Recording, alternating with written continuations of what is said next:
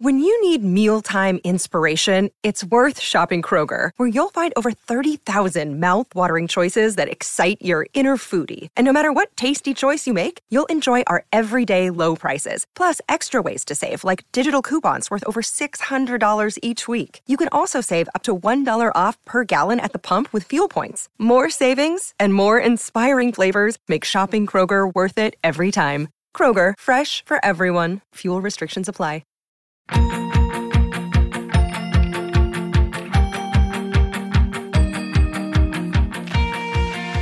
Are you a fan of young adult novels? Have you ever wondered the stories behind the people who wrote your favorite young adult novels? Then join author Eric J. Brown And Alyssa Lube of Netflix's The Circle. every other Tuesday on YAOK. Available on all podcasting apps. Woo!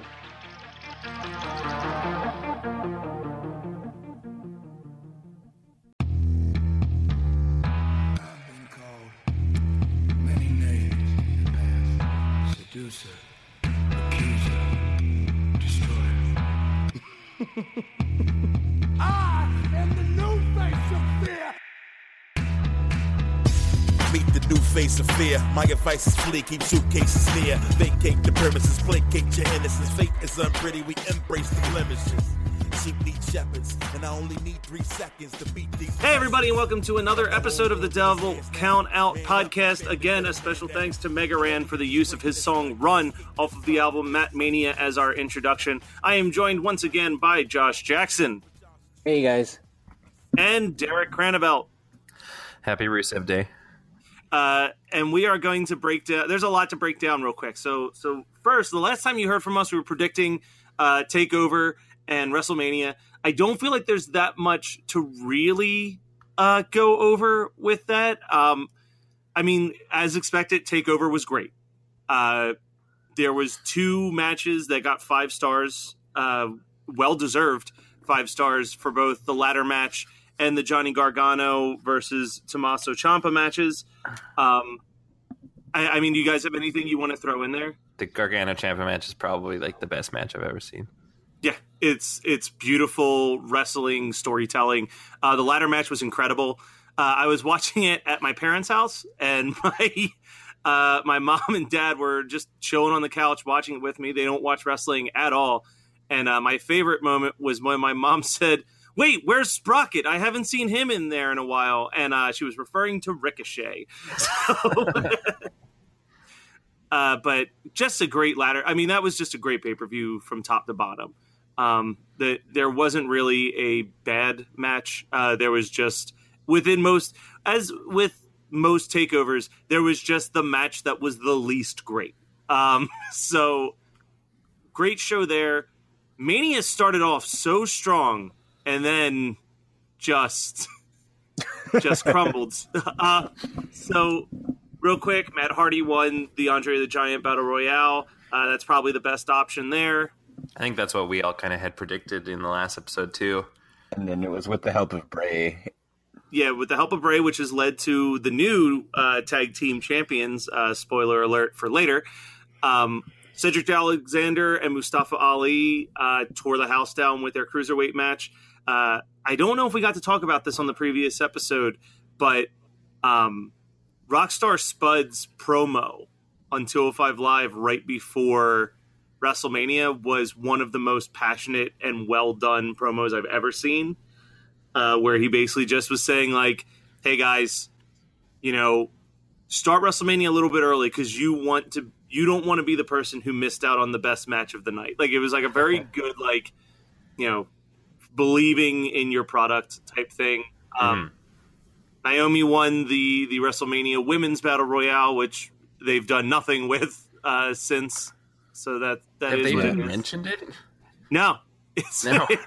I, I, she's she's too busy protecting her husband from the Bludgeon Brothers. yeah, Yeah, Jesus that's Christ. fair. But It's a big job. I really I really feel like Bayley should have won that though. Like as much as bad as they've treated her over the past year, I felt like that would have been a good point to kind of restart her and really get their feud with her feud with Sasha really going. But Totally, instead they fa- yeah. instead they faked it, and now they're still doing the will they won't they with Sasha and Bayley now for what's going on what two months now. Yeah, it's it's uh it's offensively absurd. Uh, then the actual show started. That was all just the pre-show matches. Uh, the show kicked off fantastically with the triple threat match for the IC championship between Seth Rollins, The Miz, and Finn. Uh, there was really no one who looked weak in this match. It was a really great match to kick off the show. Um, and then I, I don't think anyone expected Charlotte and Asuka to be so early in the show.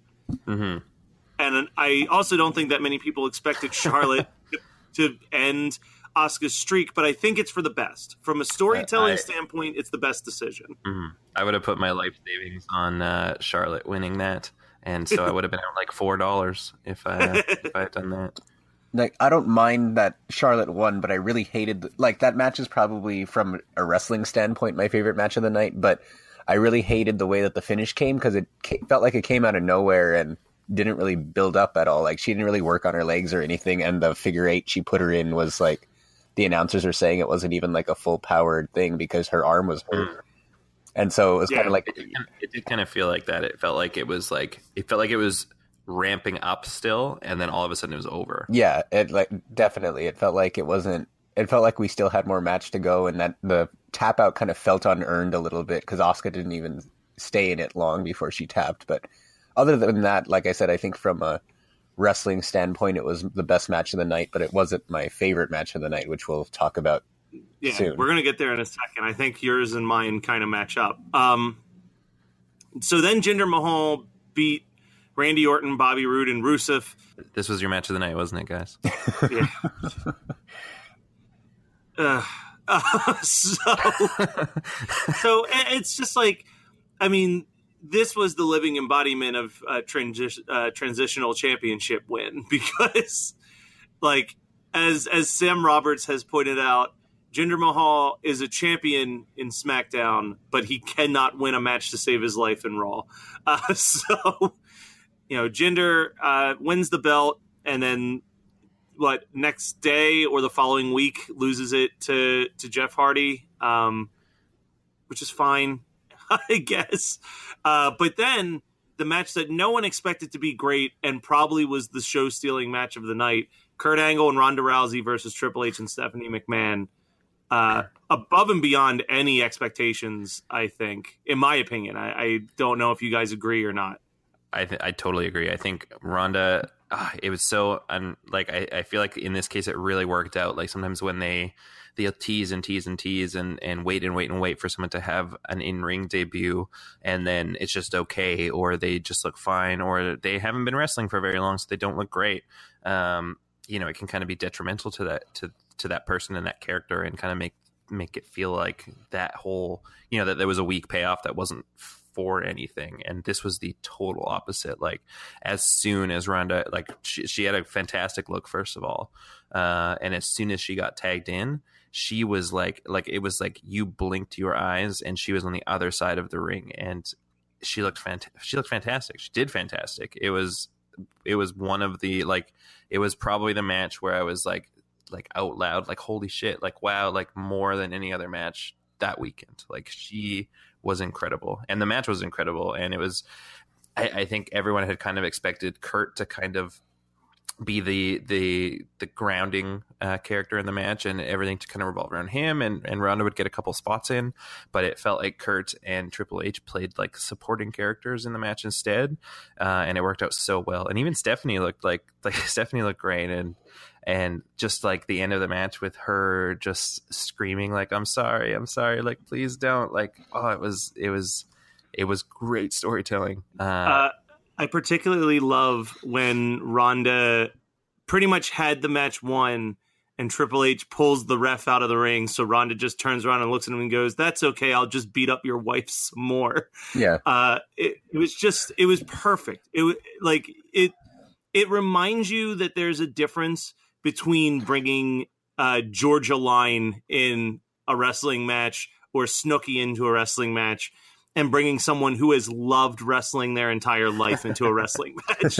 and I the my absolute favorite spot probably in a really long time was when Triple H came into the ring and was like like staring her down. They're acting like they're gonna fight, and then all of a sudden she just starts unleashing her punches on him, and he gets pushed into the corner and is doing like the most ridiculous, over the top like attempts at blocking, where he's just kind of flailing around like an idiot. And it was it was fantastic. Like I was laughing so hard at my friend's house when we were watching it.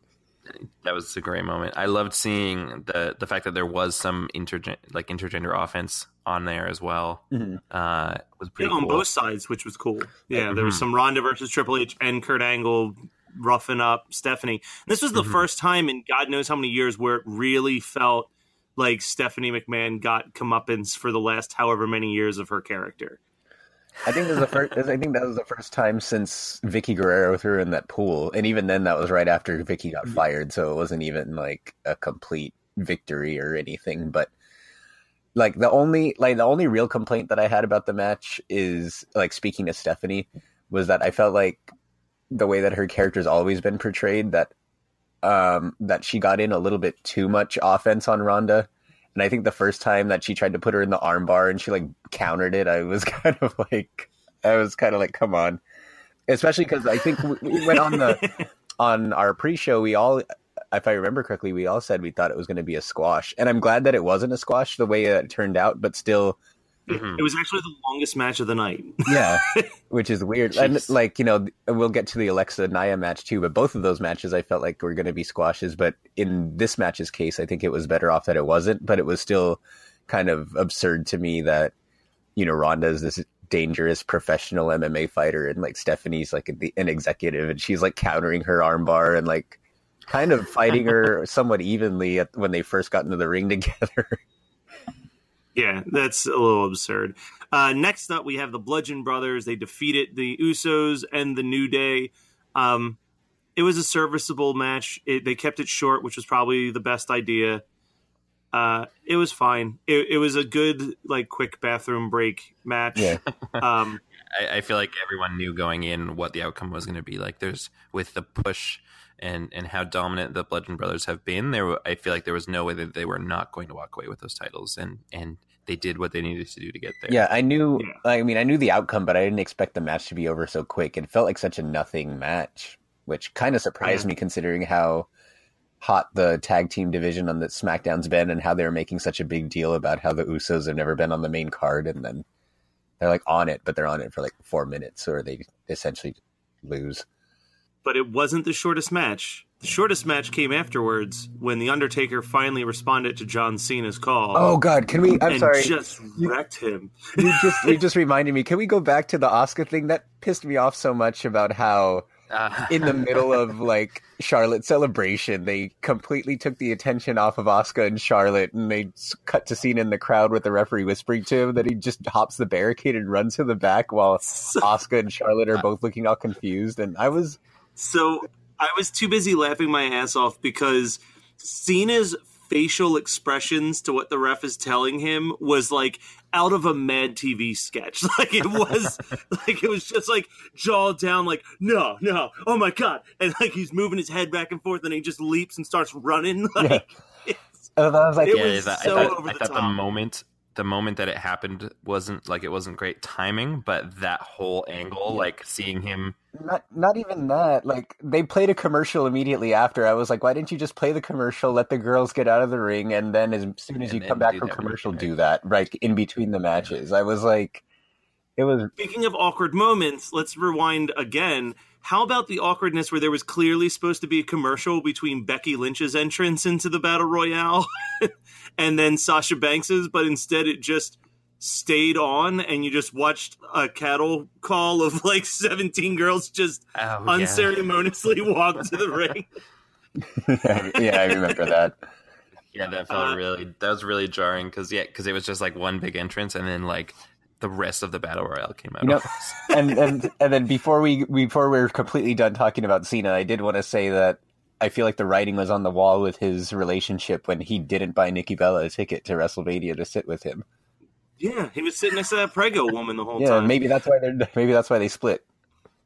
Yeah, who looked miserable to be sit like she's sitting next to John Cena and she just looks pissed off the whole time. she just wanted to touch him, and they told her that she get kicked out if she did. Um, I will say probably the biggest pop for my party was actually when John Cena was in the middle of the ring and the lights go out and Elias Samson came out Oh, yeah. and we were losing. Like I will say that even though there was things that I disliked about this WrestleMania, it was a very fun WrestleMania. Like there was good surprises. There like the comedy spot, the few comedy pieces actually worked. Like it was a surprisingly good show. Mm-hmm. I think the biggest problem with this WrestleMania is length, and it's a thing where it's like less is more, guys. like like some of these matches wouldn't have been nearly as frustrating if they were shorter or there was less of them. Um, I feel like I've never had I've never had an issue with length of shows like this, and I don't know if it's just because like like it's only this is only my like third WrestleMania watching live, and it does it it is it does feel like a grander stage, and it does feel like more of a spectacle.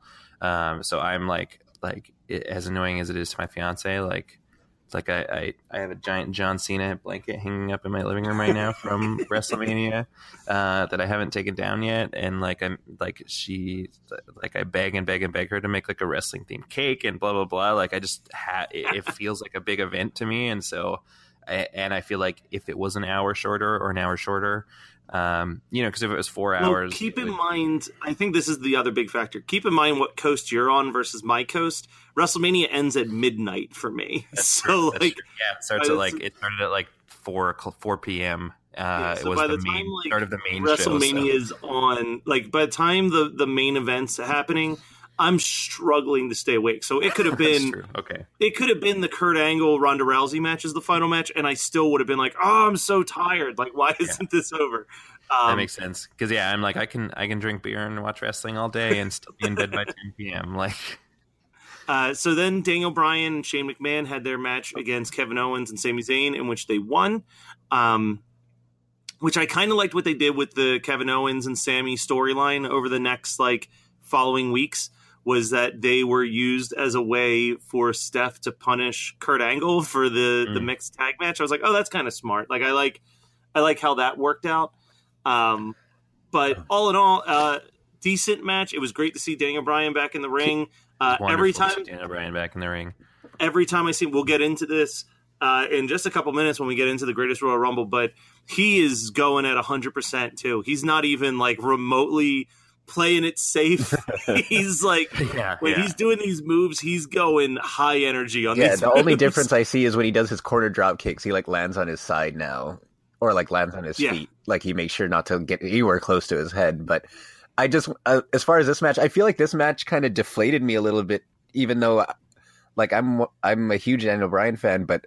What were they thinking when they were hyping up his return and people have wanted to see him wrestle for three years and then they did the stretcher spot where he gets jumped before the match and sits out he sits out of like 75% of the match and then you have Shane McMahon a non-wrestler with where everybody knows he was suffering from diverticulitis and shouldn't have even been wrestling was like But was he? Because he's been wrestling a whole lot for a guy who's suffering from that. Yeah. in, like I'm starting to w- wonder if that was storyline.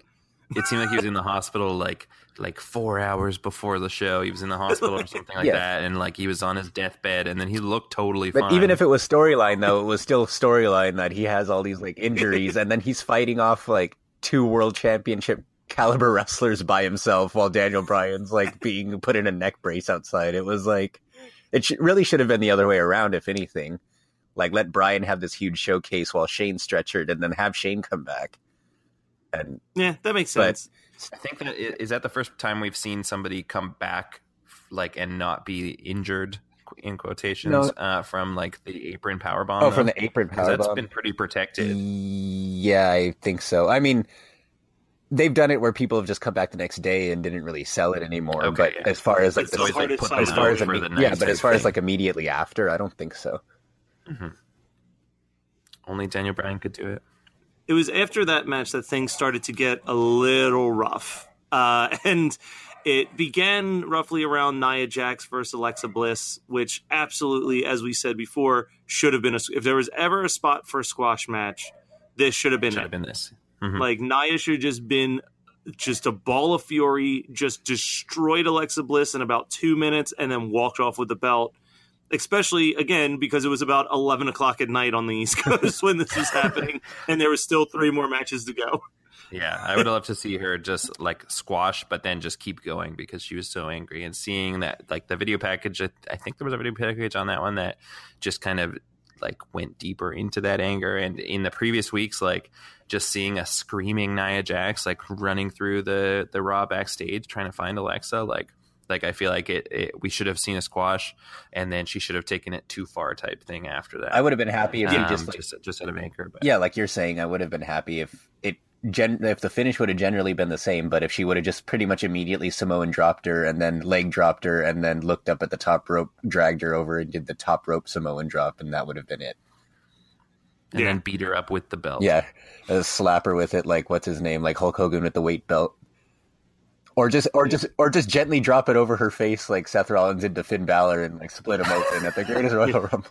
Uh, oh man, we got. I cannot wait to. There's a lot that I want to talk about with the greatest Royal Rumbles. So let's speed through these last 3 Uh, so AJ Styles uh, beat Shinsuke Nakamura in a match that didn't totally live up to expectations, but I think when we get to greatest Royal Rumble, I think that match was an improvement on this match for the most part. Yeah, uh, but we did get the Shinsuke heel turn, which was awesome. Um, and then, but but I, I I don't know. We'll get we'll talk about that more when we get to Greatest Royal Rumble because I feel like they're two pieces of a storyline that needs to follow through.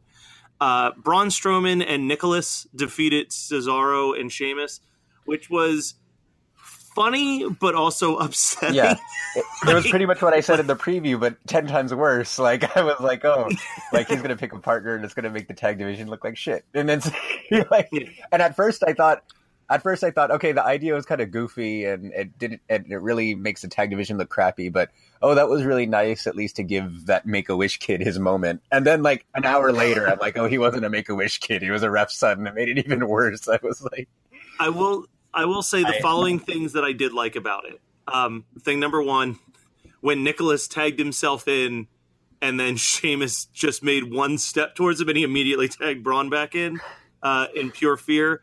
And then the way that they vacated the belts, I thought was hilarious. Uh, unfortunately, Nicholas can't defend these belts because he has commitments. the fourth grade. uh, I like it, this did make the tag division look bad, but it was one of the most entertaining things I've ever seen. Like when like Braun Strowman comes out and he and when he's like, I'm gonna find someone in the crowd to be my partner, and I'm like, oh, he's gonna find like I'm like, oh, there's no way Jose. Like, who's he gonna pick? Like, who's gonna come in? And then he picks this fucking 10 year old kid and then like this is like this is the moment that dreams are made like because you don't know who it is and they've not talked in in in terms of the show like oh this is one of the ref's sons like it was just this random 10 year old kid right um this is the things that dreams are made of like this can happen if you go to WrestleMania. This is what's going to make kids want to become a wrestler. Like this fucking kid is literally a tag team champion, and he's ten years old. And yeah, it only lasted a day, but it lasted about as long as uh, Zack Ryder's uh, Intercontinental Championship title. it lasted about as long as Finn Balor's Universal title. right? Like, like, and that kid who was super like awkward looking and super uncomfortable looking, and he might have got a promo class in between WrestleMania and Raw the next day because he felt a lot better the next day. Uh, you know that kid he's gonna be the most popular kid in school now like Yeah. just they, the, Yeah. the wwe and the wwe universe just changed that kid's life And I mean, I will say it also led to one of my favorite things that I wish WWE would just do more of a tournament to determine the competitors. No, it wasn't a tournament. It was a tag team eliminator. whatever. Whatever. Anything where the wrestling that I'm watching actually matters and there's like something that they're trying to achieve at the end of it, I'm very happy with. Yeah, like as far as that, like the two things that I thought were kind of interesting were the one thing is a bunch of New Japan wrestlers were in the crowd, but like higher up in the crowd, they didn't have like special seats or anything. And I know I kept reading reports that oh, I was sitting next to Tanahashi, and like when Braun was looking for a partner, he was trying to be incognito, but his crew were all just standing up and pointing at him, saying to pick him. And like Suzuki was somewhere else, and Okada was somewhere else, and people who noticed it was them were like, "Oh, I hope uh, like pick him, pick Suzuki." so that that was pretty funny. And then as far as the Nicholas thing, like my last thing I'm going to say about it is that I feel like it would have been if that was what they were going to do, I feel like they really shouldn't have have built up who his partner was going to be for 4 weeks. Like instead, I feel like they should have done it where he kept refusing to get a partner and Mhm. Kurt kept saying you have to. and have that back and forth. And then when Mania hit, yeah, and then when Mania hit, he gets to the ring by himself, and he's like, "Well, since I have to have a partner," and then lead it into what he did anyway. Mm-hmm. But I feel like building it up where wrestlers are pretty much lobbying to be his partner, and it was wait, like wait, wait, wait, wait. Kind of like a mystery going in that So- who's he going to pick, and he ends up not picking really anybody. So, are you suggesting that we don't have a Braun Strowman moment? Because I don't like that scenario. I would like I to want- see more. I would like Braun Strowman to show up much. Um, so, this is probably the most controversial match of the night. And I think that all three of us will have different opinions on the Brock Lesnar uh, versus Roman Reigns match. Um, for me, this match infuriated me due to the crowd. Uh, I felt like the crowd pretty much as soon as the match started just made the decision we're going to hate this. And it became very frustrating to watch because it was an actual genuinely shocking ending. Like i was like okay great. Like reigns is going to win this and then i can go to bed. Like that was like my thought process. And then all of a sudden the elbows come out. He's bleeding all over the place and i'm like what the fuck is happening and then those, those elbows infuriated me, but I'll get to that. and then and then Brock wins. And I was just like the whole party was just like are you kidding me? Like none of us saw that coming and I think that that's kind of huge when you don't like it was it was a guarantee that Reigns was mm-hmm. walking out of that match with that belt When and then it didn't happen. that that's been one that like like I I overall liked the match. I thought the ending like I mean I I don't love to see someone get to get like get put in that position like Randy Orton did last year and like Reigns did during WrestleMania. Like like Randy had a bad concussion and had to miss the next pay-per-view type thing because of it. But uh, from a storytelling perspective like like it's i think this is one of the things that just shows how shitty wwe fans can be as well. Because for like the last like two years they're like fuck roman reigns. They're just like brock's giving him the belt at wrestlemania 34 like that's been their plan forever and it's horrible and we hate everything and blah blah blah. And then that doesn't happen and I was like, this is amazing. Like, they're like, this is just a big fuck you to the fans. And then everyone's still like, oh, that was so predictable or whatever. Like, like, like, I never thought Roman was going to get it. And I'm like, you guys are fucking idiots. And I hate that I'm one of you. Uh, Well, here's here's the thing though. They did such they built the whole storyline trying to turn people against Brock. So to me, it's kind of like, what do you expect? You're going into a match where you have one guy that no one likes to begin with, and then the entire build for two months is hate the other guy. it's like so. And a lot of people are already souring on Brock because his reign is so shitty and he's never around. well, and they did a storyline that just exemplified all that by trying to force people to be on Roman's side by default by Roman mm-hmm. coming out every week saying Brock's a terrible champion, Brock's never here, Brock doesn't care about you, Brock and is unfortunately, I'm pretty confident that Brock is going to beat CM Punk's title reign at this point.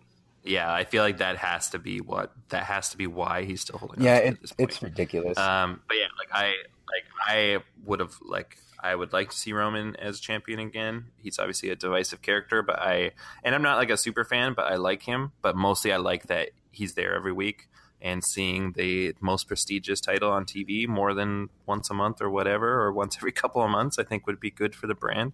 Uh, that said, I think that the like the way that that ended was cooler than anything that they could have done to make Roman win. And like, holy shit, he bled a lot. And when he's just on the mat and his face is like he's on the mat on all fours and his face is covered in blood and he's just like screaming at Brock, like he looked like such a fucking badass. Yeah, he looked like the ending of Carrie like, Yeah, in oh, the it was middle of that ring. yeah, it was insane. yeah, but yeah, like the elbows. Well, for one thing, I keep saying I need to go back and watch the WrestleMania 31 match because to me it was boring, but to the crowd it was amazing. I mean, to the home audience it was amazing. Apparently, like I'm watching this match, and this match came off almost exactly like the WrestleMania 31 match to me. But everyone is saying this match was terrible, so I don't really know what the difference was aside from the Rollins cash in.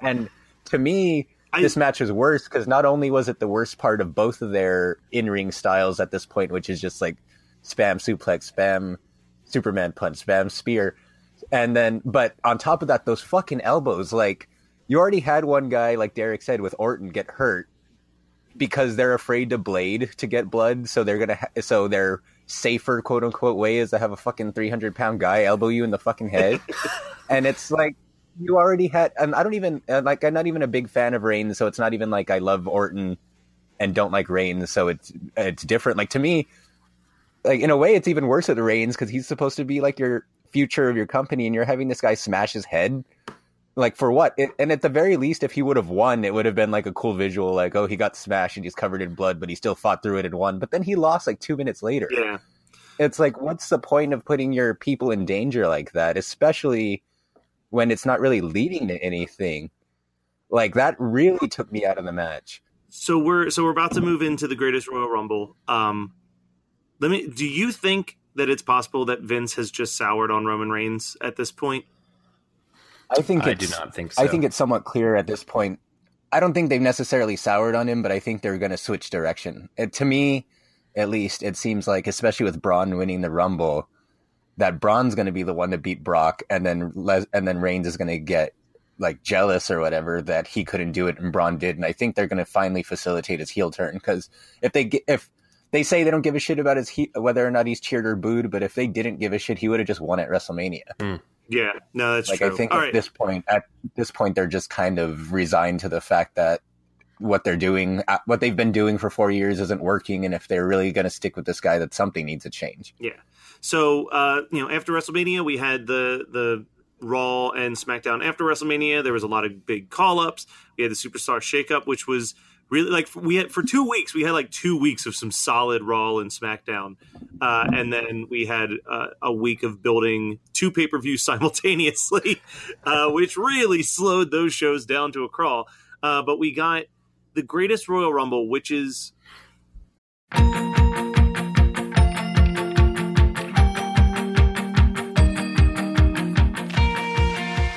Are you a fan of young adult novels? Have you ever wondered the stories behind the people who wrote your favorite young adult novels? Then join author Eric J. Brown And Alyssa Lube of Netflix's The Circle, every other Tuesday on YAOK. available on all podcasting apps. Woo!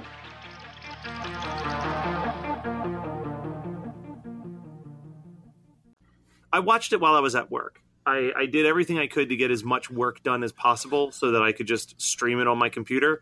Uh, because we were all going to get like my whole group of friends from work was going to get together to watch the 50 man Royal Rumble after work, but we weren't going to watch any of the other matches. So I was like, all right, well, let me stream the first nine matches and then I'll shut it off and watch the Royal Rumble with them. Um, and pretty much as soon as I would say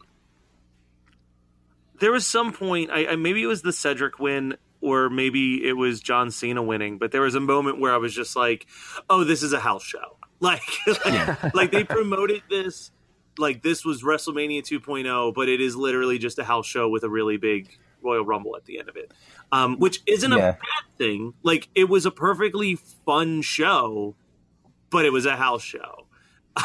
Um, because there was like a rumor like every every title was going to change hands at this pay per view, and like so many rumors going in, and I was like baffled how quickly. So like the first hour, they got like four matches in, and then had the, the twenty minute. And it still was like a five hour show. yeah, like, uh, but I mean, there's nothing really. I mean, is there anything besides the actual? Okay, there is two things that need to be talked about, but besides AJ Styles and Shinsuke, AJ Styles, Shinsuke, and Brock Reigns, is there anything that happened at Greatest Royal Rumble outside of the Rumble that you guys want to talk about? Like with between Triple H and Cena, I thought it was like a battle of whose awful losing streak is going to come to an end. Like especially after Cena got decimated in like two minutes by the Undertaker with his invisible his invisible kick or whatever the fuck that was. But but yeah, aside from that, not really. Like I got to. I think I got five matches in, and then that's when the realization hit me that oh, like nothing of consequence is going to happen in the show. That being said, and I, I, I heard this on another podcast as well, but I agree. The idea of having a pay per view in the middle of the afternoon on a Friday is such a fun thing. Like it was, I had so much fun just with that concept. Like Mhm. I can just watch this. It's in the middle of the day. Like I can just continue with my day when it's over. Like I don't have to just immediately go to bed. Like It was really hard to not call in sick that day, but I didn't. I persevered. All right, so the two most egregious things that happened at this match or at this pay per view was the ending of AJ Styles Nakamura and Brock Lesnar Reigns. Um, AJ Styles Nakamura had an incredible match, and then they go outside of the ring and they're still fighting. And suddenly, for the first time ever in in years, it suddenly matters that they're not in the ring after ten seconds, and a double countout happens. Something that literally I've seen beatdowns happen for five minutes outside of the ring without a single count starting. but, but we get a double count out, which, like, whatever, I guess, sure. Um, spoiler alert, it looks like they're having yet another match at Backlash. Uh, I really hope that this is the one that Shinsuke wins. They're going to be the new Randy Orton and Jinder Mahal, where if, there's, if there's a show, we can count on them fighting on it. Well, because I so my booking that I've had in my head, and I'm I'm sticking by my booking still to this day, is you go Shinsuke Nakamura wins the belt off of AJ Styles. Uh, you build that a little bit, and then in a couple months, uh, Daniel Bryan beats Shinsuke for the belt. But then the very next Daniel Bryan match, the is the Miz versus Daniel Bryan, where the Miz beats Daniel Bryan and becomes the WWE champion. And I think that that is exactly where you want to be by SummerSlam. And we can still get there by SummerSlam if we put the belt on Shinsuke at Backlash. But anytime Uh. later than that, it's going to be way too much like slingshotting of a belt. Um, Yeah. Oh, um, and then too, can we really mention really quickly mention Jinder's whisper in the wind? I was just, Oh that my was God. literally, I was gonna say literally that. a whisper in the wind. it was just the the force of of Jeff Hardy hitting the mat, like made him fall over. It's it was very clear, The for the force the, of all like 190 pounds of him. right? Did you see like those mats are pretty bouncy though? He Yeah. could have just lost his bounce. No, this was that looked that was the moment because everyone's like Jinder's the worst, Jinder's the worst, Jinder's, the-" and I'm like, uh, he's fine. He's a cool character and like he does very basic things, but like I don't know what everyone's talking about aside from that time he like flash knocked out Finn Balor. But then this was a moment where I was like, oh, this guy kind of is bad. This guy was our champion for like six Uh, months. but thankfully for Jinder, not not the most memorable botch of the oh, night. I can't believe how many times they played Titus falling underneath the ring. And it's funny too, because like as a viewer, you kind of didn't really even have any idea what happened because the camera wasn't on him when he slipped, and all of a sudden they just start the, laughing. the live cut looked so weird because he is sprinting to the ring full speed and then it cuts as he should be sliding in but then he just doesn't come in and it's like they're like he he stopped really fast to not come in like where is he what's going on and then they're losing it and then they just showed it over and over and over again and it was like like it was like the first time I like kind of laughed a bit. And I was like, "What?" And then like by the fifth or sixth time, I was just gutting myself because it just looked more and more absurd. The slower and slower they made it. Uh, I made a comment at the party that we were watching it, and I said, There are two things that I feel like I can promise you. Thing number one, Vince McMahon is laughing his balls off and saying, Play it again, play it again. Thing number two, there's at least a 75% chance he's using the N word while explaining that he wants to see it again. That's terrible. um, oh no, I was just gonna say the funny thing too was Byron was like sounded annoyed at first. He was trying to ignore it, and then they start replaying it. He's like, "Oh, we're replaying it. Okay." I well, and I like I am just glad that it's something that we can laugh about and that we're not mourning the death of Titus O'Neil because had this been a different event, there would have been an LED screen there that he would have hit very very hard. And even looking at the slow motion of what was there, like two inches to his right, it looks like there's like a support beam or something that he could have very very easily hit. But he fucking slid in at full speed to the point where just his like seven like he's seven, like seven feet tall and just his feet are sticking out. And two seconds later he crawls out and he is like that could not have gone better. He could have died and he is fine. And he went in the match like four seconds later. He's a religious man and i think god was watching out for him at that moment. So the ending of the fucking Brock Lesnar Roman Reigns match is one of the most controversial endings to any match I've ever seen because like by all arguments sake Reigns's feet hit the ground first. Like there's not even like a debate Yeah. to it. his feet. Oh his- God! Did, did you notice how he spiked himself though? That was Oh, scary. hey, yeah, it looked really rough. Uh, but I think that this was a better match than their WrestleMania match. Like it's the same thing with with the AJ Styles Shin. I think both of these matches were better than the WrestleMania match, but with way shittier endings. Um, Yeah, I like. I feel like this match is better than the WrestleMania match too, but only really because it was shorter. Like it wasn't twenty minutes of the same finishers over and over. It was like five minutes of the same finishers over and over. And like Um, it drove me crazy at WrestleMania when Brock or when Roman kicked out of like five F fives. Like I know he still lost, but I feel like that was really their way of saying, "Oh, look how strong Roman is because he have a kicking out of five F fives." Where everyone fr- in the last year, from Goldberg to Braun Strowman to uh, to Samoa Joe, have fallen to one and it took like five it took like six to beat him i was like all right but the, yeah this match was a lot better because of the shorter pace but then like you were saying the finish was just bizarre yeah. I, Uh, I thought it was fun. I thought it was funny because it was just again like people online like there's no way Roman loses at WrestleMania. Roman loses at WrestleMania. They're like, oh, that's just because they want him to win at Greatest Royal Rumble or where he won't get booed as hard. And then they're like, fuck you, no, he's still not winning. And still not winning because it's a house show. Um, so, so the Rumble. Let's take a look at the Rumble real quick. Uh, obviously, we're not going to go through all fifty was so people that came in, but yeah uh, Daniel Bryan um, holding the record now for the longest any person's ever been in a Rumble. Almost feeling like it's making up for his absence in in one Rumble. I thought and he was going to win. I i thought, thought he so was gonna too. win too but then they Uh, really got to push big cass though guys he's the future of the Oh, company God, Well, know, no, right? but I I get that. I get that they're building because they're going to try to keep Daniel Bryan away from the Miz for as long as they can. So giving him a reason to be pissed off at Big Cass for a couple months totally makes sense to me, and I'm okay with it. Big Cass's promo on Miz TV was the best promo Big Cass has ever cut. so yeah. like. I'm I'm okay with with the new direction of Big Cass, and I like that they've really toned down anything that represents like the Enzo and Cass version of Big Cass. Uh, so Yeah. I'm I'm liking the change in character, and hopefully his in ring will be uh, as as good as his promos have been as Well, I just late. like he he never really got much of a chance to speak in the past because uh, Enzo was so charismatic on the mic. So being able to act like he, he could have been really terrible, but he's been doing an okay job actually. And yeah, like his Miz TV promo was really good. Um, I don't know. I, I never disliked. I, I liked Enzo and Cass together, but uh, I, I always liked Big Cass as well. So I it's nice to see him kind of getting a push. Although I don't think he should have been the one to get Daniel Bryan out because Daniel Bryan should have won. Man, Daniel Uh, Bryan's chest though, uh, like yeah, his Jesus chest and arm looked horrible. Like ha- that must have been very painful.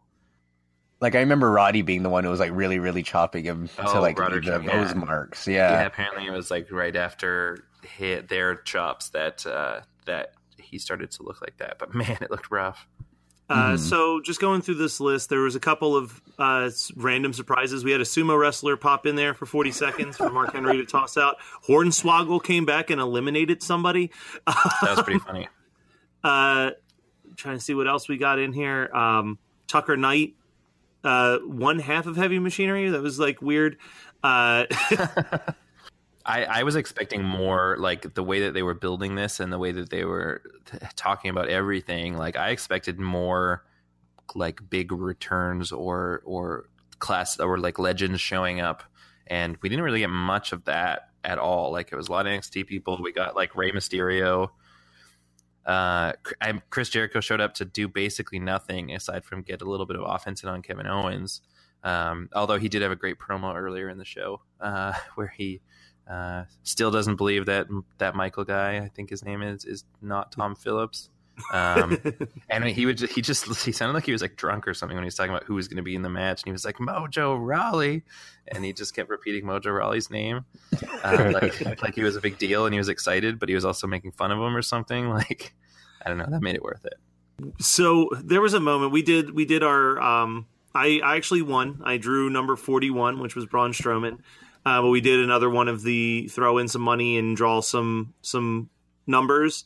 Uh, and at the point that the Great Khali came out at 45, there was a split second where we all thought they might give it to the Great Khali um, because he got probably the biggest response. He did get a very big pop. but man, he looks bad. Like not even He like he's a barely- bad He wrestler. could barely get to the ring.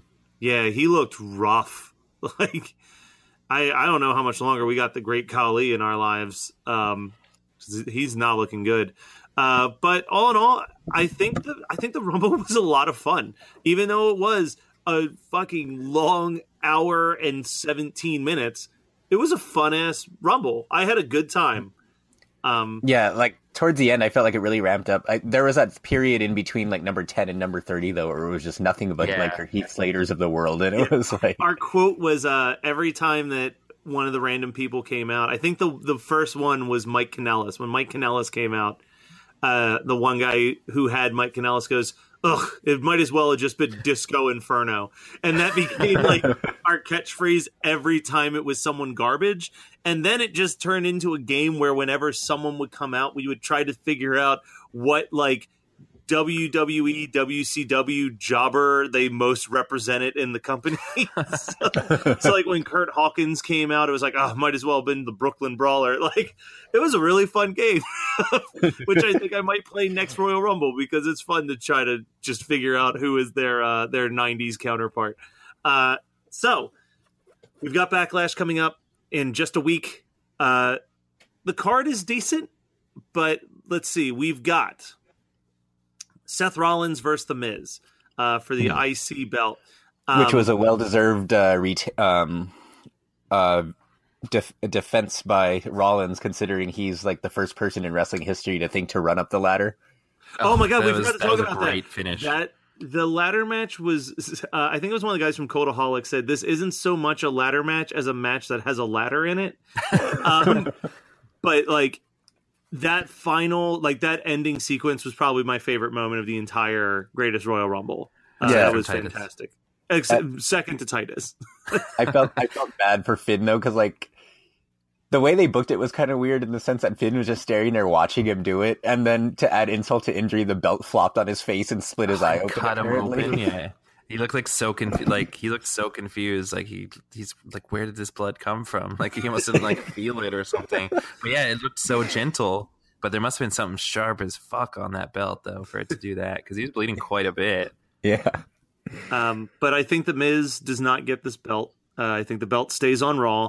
Uh, I think the Miz genuinely has a WWE Championship run in his future. He is he is where you put your money right now in this company, as as far as I'm concerned. He has proved to be nothing but a stellar performer in and out of the ring. Um, then we've got the Roman Reigns versus Samoa Joe match, which we all assumed was going to be for the Universal title, but uh, apparently it's just a grudge nothing. match. But now I'm even more confident that Samoa Joe wins this. There's no reason to not just have Samoa Joe decimate Reigns. When Um, is like when did Samoa Joe return? Like was it Just It was the the day, day after after WrestleMania. Raw. the day after WrestleMania. WrestleMania? Uh, but yeah, no, I think that that's. I mean, there's no reason. You've already got Reigns losing enough that like a, a loss to Samoa Joe will not really hurt whatever you're trying to do with the character. And if you are trying to actually have him go heel, he kind of needs to have a series of losing uh, efforts against these people. Uh, I'll be When very upset if losing Reigns streak over. Uh, we Yeah. need a new we need a new losing streak. Well, but here's the thing: we part of me feels like we can't actually consider that win against Triple H an end to his losing streak because again, it was at a house show um, where stories. It was the matter. greatest house show. uh, Nia Jax is most certainly going to retain her belt against Alexa Bliss, as far as I'm concerned. I, I feel like uh, there's. I, I just feel like there's no way that that match can feel exciting. Like because again, it should be another squash match. But what is like us unless Mickie gets involved and the referee doesn't see it or whatever? Like I don't see how Alexa has any chance. Um, I don't know. I don't know. Like I was, I was excited for their first match to like like their first match uh, back at WrestleMania.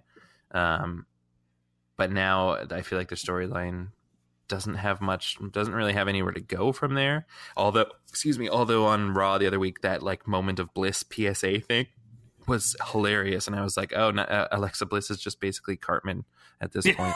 Uh, Uh, next up, we got Carmella versus Charlotte, which I'm very, I'm very interested in how this goes because if there was one person that I thought for sure was going to be traded in the uh, the superstar shakeup, it was going to be Charlotte. I thought for sure that they would take her off of SmackDown so that she couldn't have her rematch against Carmella. Um, so I'm assuming heelish shit happens and Carmella retains. I actually would love to see Carmella have a nice long championship reign as the chicken shit heel that always kind of finds a way out of losing the title. Mhm. Um, I think she's that cash in was great though too. That was super exciting. yeah. I, I love. I really like Carmella. I've Yeah. I really learned to appreciate how unique her character is in the fact that she's just so loud, but like so. She's. I'm trying to think how to word it. She she's so good at playing this loudmouth person who then realizes, oh shit, now I have to cash the check that I just wrote for myself. Um, that it, it's always entertaining to me. Uh, she's never not entertaining. Yeah, I totally agree. Oh, but yeah, seeing the like, because I like having all those fake outs over the last few months. Uh, I was like, how are they actually going to get to a point where she does cash in? And I feel like there was no way she could lose because we saw, um, uh, what's his name? Baron was it Baron Corbin? Yeah. Yeah, because it was very memorable. Uh, because we saw Baron Corbin like fail so badly uh, with his Money in the Bank match. Uh, was it Baron Corbin? Yeah, it was Baron Corbin. Okay. See, that's how I'm, like I'm literally like you guys might be wrong, but I don't think. Uh, but seeing like the Iconics debut first of all, which is great because I feel like they're they're like a, a fantastic duo. Um, but that was a great moment, and then I was like, oh my god, and then I was like, oh my god, they're gonna just this is gonna be another fake out because it, it took so long again for Oh, the yeah, 'cause the referee to ref be like, was- "Oh, kept what? saying, are "Are you you sure? sure?" Are you sure? Are you really sure? I'm gonna give you one more chance. Are you sure you want to do this? Like forever, and then but they finally did, finally went for it. But I feel like I feel like that was a really good cash in. Um, oh, I also want to state, actually, now that I think about it, um, while we're talking about the iconic duo, I am in love with Peyton Royce's impression of other people. It is so her impression of Charlotte sounds like when Alison Brie's character is trying to be sexy on uh, on Community. uh, so now, finally, the wait is over. Daniel Bryan versus Big Cass is uh, also going down for the Backlash. ages. Yeah, this is what we've, this is what we've been waiting four years for. Hey, Uh, I'll take I- Daniel Bryan against whoever possible because Daniel Bryan is wrestling again, and I Yeah. never thought that would happen. and I think it'll be a decent match. I, I, I, like, like Big Cass. I don't. I like I Big Cass. feel, I feel like Big Cass had this huge moment where he turned on Enzo, and, and, then, he got injured at the worst fucking possible Yeah, time. he could got injured get before they could do anything. Like it, it sucked because he was like stuck in this shitty situation where he had all of these Enzo versus Cass matches to do, and then just as soon as that storyline wrapped up, and we were like, okay, now let's see what Big Cass can actually do without. Enzo Amore. He like ruins his leg for almost a year. Um, so the the big match will be AJ Styles versus Shin. It has to go to His Shin. new team's It, pretty like, good, huh? yeah. Oh Shin's my god, the new new theme. theme is amazing. Yeah, I love that. And I'm I'm thinking it. He was like saying, "Oh, he switched his theme so that because he was tired of people singing it." I give him a couple. I give him like two months, and like you'll have the smart crowd singing the whole song. the singing of the song like the crowd singing the song and the like the fact that once the song the song can stop and the crowd keeps going it's one of the coolest things to see or be a part of live um, but also on tv like it, it makes him feel super over even though like his time on the main roster i don't feel like he's ever been all that interesting aside from right now like the heel turn and how much of an asshole he's been and like that is what made him that is what has made him interesting on the main roster i think and i'm more into him now than i have been since he was in nxt When his backstage no speak English promos are just so like he's so good at that insincere apology Mhm. shit. It's so good. Um I'm excited for this match because it seems like each one of their matches has gotten better and better. And if this is the final one where the belt goes on Shinsuke, then I really am expecting this to be a, a match to remember. Like this, this is what I I'm hoping that the backlash match is what we think, what we were thinking the WrestleMania match would be. Mhm. Um, and it's crazy to me to think that like AJ Styles is as popular as AJ Styles is. Like it's still it's still surreal to me because he's like someone said this the other day and I agree with it a lot is he's the John Cena that everybody likes. like he's like the little kids love him and the fans love him. It's it's surreal to have a babyface champion that they're doing perfectly and everybody's okay with it. Like it's so rare. Yeah, that's true. Uh, so that's I mean that's it for backlash. Uh, Josh, is there anything exciting happening in the in the world of New Japan that that we should be notified of?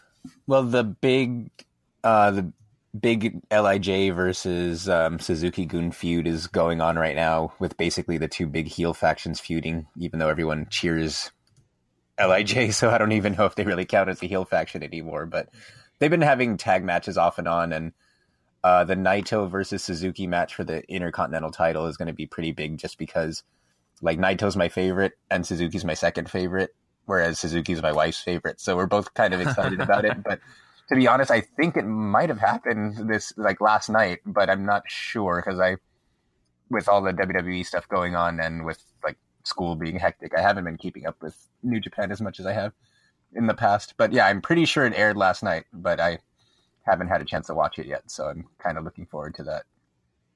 All right, uh, very cool. Actually, and no, it did happen last night, and I'm looking at the results, and fuck, I shouldn't have looked at the results. All right. uh, I, I I started watching. I'm watching NXT and 205 Live now. nice. Uh, because Both I of them realized are very uh, very good. They are, yeah. I realized at work I uh, we have mandatory one hour lunch breaks instead of half an hour lunch breaks, and I realized I could pretty much fit the whole thing over at lunch, uh, and I'm really enjoying it. Uh, like the the gauntlet match that they had on 205 uh, last week, that was super. That was like the whole show, and it was really good. Gulak's so good. I love Gulak, yeah. Uh, although I do like he looks like more of a badass now, and that his jacket is pretty cool. But I do miss the like whole PowerPoint presentation angle because that was the funniest thing on the. Uh, I will say also now that we're talking about people who look badass, uh, Chris Jericho's Christmas light covered scarf at the Greatest Royal Rumble was pretty fantastic. His uh, he's got the hair going on right now too, huh? He's also got the dad bod going on. Yeah, that the world touring Yeah. must be tough. yeah, all that ca- all that catering touring around the world. I that was like the first thing I noticed when he came out, which is kind of sad. But he could still fucking move. Like he pulled off a Lionsault really quickly into that. Like he's still he might you know he might be eating more, but he's keeping up with that DDP yoga. which he'll which he'll gladly take a minute to tell you about. Uh, so real quick before we wrap up this episode, I guess uh, I already talked to Josh and Derek about this. Uh, I will probably be gently stepping down from from hosting duties of the Double Countout podcast. Uh, as long as I'm available to record, I will always be on an episode. But my uh, recording availability has been getting less and less easy as I've been like going to conventions every weekend and doing the Disney podcast now on top of Horror Movie Night, on top of the Boy Meets World podcast, and working on another podcast that I plan to release in the summer. So I've just got a schedule where I'm sitting there going, man, you know what? I would like to like get married one day, and it's really hard to get married when you don't have time to date anybody. So Just invite her on the wrestling podcast. so I uh, I am gently stepping down. I'll most likely still be on all of or a very large portion of the shows, but there will be the occasional episodes that are just Josh and Derek. Just giving you guys a heads up. Still listen because they are awesome dudes, and I love both of you guys. And I love you guys oh. so much that I want you to promote where people can find you to follow you on social medias. Uh, I am at D Cranevelt on Twitter, uh, and you can find me also on. I was also with Josh, but you can find us on the Geekscape Games podcast, which releases uh, sometime every week and a half or so. and I'm at Enu Joshua across all social platforms and also on the Geekscape Games podcast where you can hear me about once every week and a half. So, uh, guys, you can follow me uh, at Saint Mort on most social media, And as I said, I host the Horror Movie Night podcast, which you can find at hmnpodcast.com. We've got a Spotify playlist, we've got uh, Instagram, Twitter, all of that stuff. Uh, and next Tuesday will be the launch of my new show, Disneydos. Uh, it's a podcast in which my friends Brooke and Andrew drink a bottle of wine while talking about their favorite Disney things. Uh, so come check that out if you're a Disney fan at all. We're on iTunes already. Just search Disneydos and you'll find us and get ready I for feel, us. I feel like I'm excited for that show, and I also feel like drinking a bottle of wine while talking about stuff is like the new podcast trend. Yeah, uh, it wasn't intended to be that way. They were just very nervous about being on a microphone, so they got a bottle of wine to like loosen them up, and then it just was like, okay, well now it just seems to be the best way to do this the is show. our show. so uh, we will be back in like a month to, to talk about whatever pay per view is after Backlash because I Talking can't. about Titus O'Neil. He's Yeah, gonna get a just Titus. O'Neil. He's getting. Do you think we'll see something regarding the slide? Do you think we'll see it on a, on a You know, shirt? you know what? If I was Uh, by the time we record next, there'll be a, a Titus O'Neil shirt Titus- regarding the the Titus incident. World Slide T-shirt. if I if I was him, I would have just slid. I would have just crawled to the other side of the ring and went in through the back. I mean, he was already halfway there. All right, guys, we'll be back in a month. Face of fear, ready to say hell, I'ma take you there. So run or submit to me, cause salvation's a mystery. I suggest you run from the new face of fear, ready to see hell, I'ma take you there. So run or submit to me, cause salvation's a mystery. I suggest you run.